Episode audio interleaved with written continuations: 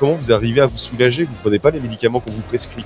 Il y en a certains euh, qui n'osaient pas le dire, ils ont dit bah tiens c'est grâce au cannabis. Le terroir à la française, en fait, c'est un terroir d'excellence. Il faut pouvoir le pousser, et c'est pour la France que j'ai mis ça en, euh, place en premier. On fait tout ça par, c'est des missions de vie. On fait pas ça vraiment pour gagner de l'argent en définitive. C'est pour soulager les gens. Tu peux être dans cette activité-là en, te disant tiens je vais soulager les gens alors qu'en fait tu n'as pas de visibilité sur ce que tu leur fournis.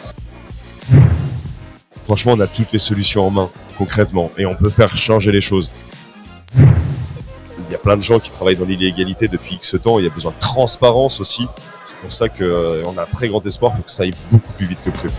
Parlons Cana, le podcast des acteurs du cannabis légal vous donne rendez-vous bientôt avec un nouvel invité.